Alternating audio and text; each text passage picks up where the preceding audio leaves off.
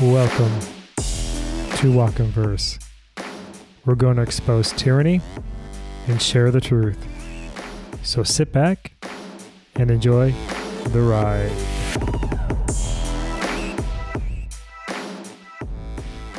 Hello and welcome back. It's me, Kev. Today is March 7th, 2022, and it's report number 55. If you enjoy the report you're about to listen to, please leave me a comment. As an independent journalist, consider joining my newsletter for non censored information. Links are provided in the podcast description. Thank you. The Russian Tycoon. By age 25, Alex Konykhin accomplished the unthinkable. He created the largest bank in his motherland, Russia. With his newfound wealth, he funded Boris Yeltsin's rise to power, and along the way, became a delegate in the Yeltsin administration. In 1992, on a trip with Boris, Alex met with two Western powers, President W. George Bush and the Prime Minister of Canada, Brian Mulroney. This began his Western connections. With the company he founded, Transparent Business, it only strengthened his reach. His new venture gave governments what they needed real time surveillance of the people. Those who held the key watched every transaction a person made on their computers. His official partners a powerhouse suite of big tech Google, Microsoft, SAP, Cisco, ADP, Facebook, and Ernest Young. But his reach spans beyond big tech. U.S. ambassadors and senior advisors line his pockets. On the board of directors, two sinister characters James Costos and Mo Vela. Mo Vela acted as director of administration for Obama's VP, Joe Biden. He also served under Vice President Al Gore as a senior advisor. James Costos takes it up a notch as U.S. Ambassador for the United States. On June 14, 2013, Barack Obama appointed James Costos as the U.S. Ambassador to Spain. Two months later, in August, Obama handed him a seat in the United States Senate. In April 2020, he became the president of Sequoia Studios, a TV production firm. Six months later, in October, he received an appointment to the board of directors for a big pharma company, Grifols SA, a global biotherapeutic corporation involved in experimental therapy for COVID 19. Even though most believe James' sexual orientation doesn't matter, with Spain it does. To enhance hatred towards the West, Obama instilled an openly homosexual at the head of the U.S. relations with Spain, a culture rooted deep in religion and belief in God. The timing makes one wonder a new position with a media production company and a seat on the board for Global Therapeutics Corporation, a dream come true for a propaganda machine on steroids.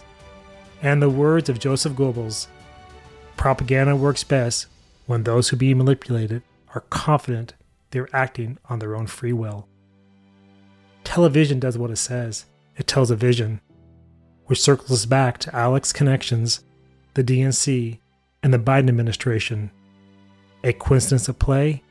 Absolutely not. An orchestrated event? You bet. In March of this year, 2022, Alex makes his move from the comfort of the United States. As Biden provokes conflict between Russia and the Ukraine, Alex offers 1 million to any officer for the arrest of Vladimir Putin. He maintains his version of truth. Putin came to power illegally. He blew up apartments in 1999 and murdered the opposition.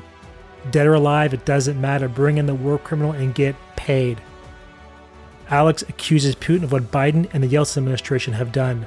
Both committed treason, both destroyed their nations, and right now in 2022, Biden applies a playbook left by his comrade brother, a deadly blow to the United States and Russia. Boris Yeltsin finished the work Hitler started. He destroyed Russia's defense industry, culture, and foreign policy. Under Article 64, Yeltsin committed high treason.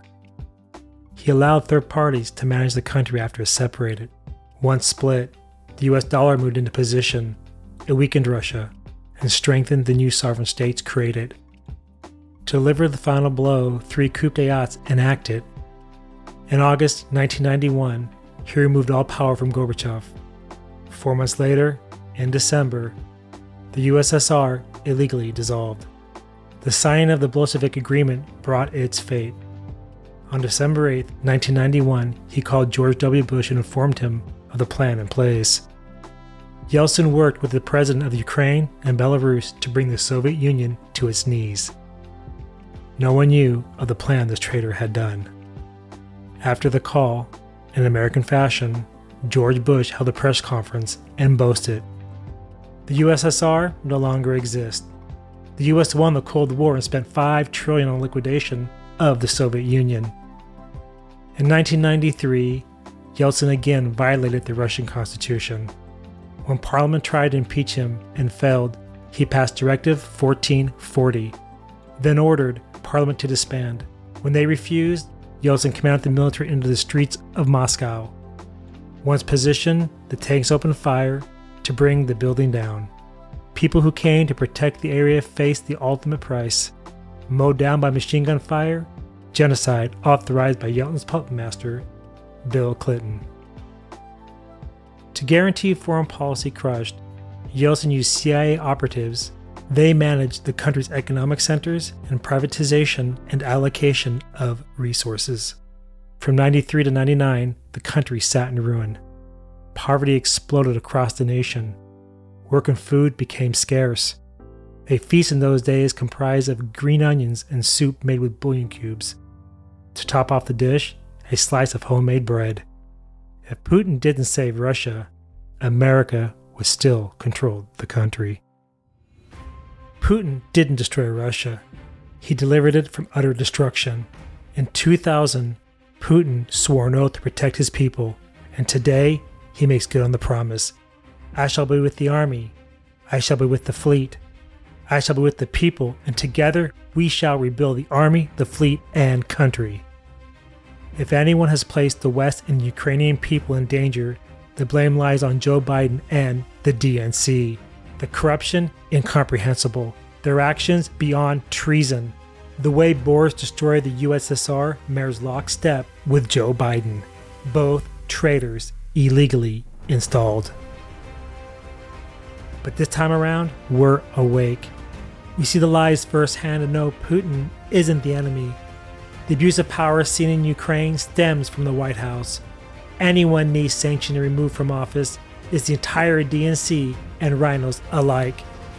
Then, and only then, will war cease and people live in harmony. If you enjoyed the episodes, please consider membership for $5 a month. You'll gain access to all past, present, and future e reports and books, as well as any member only content. The link is in the description of the episode. If you have any questions, topics, or comments, please send me an email at walkinverse at protonmail.com. That's W A L K I N V E R S E at P R O T O N M A I L.com.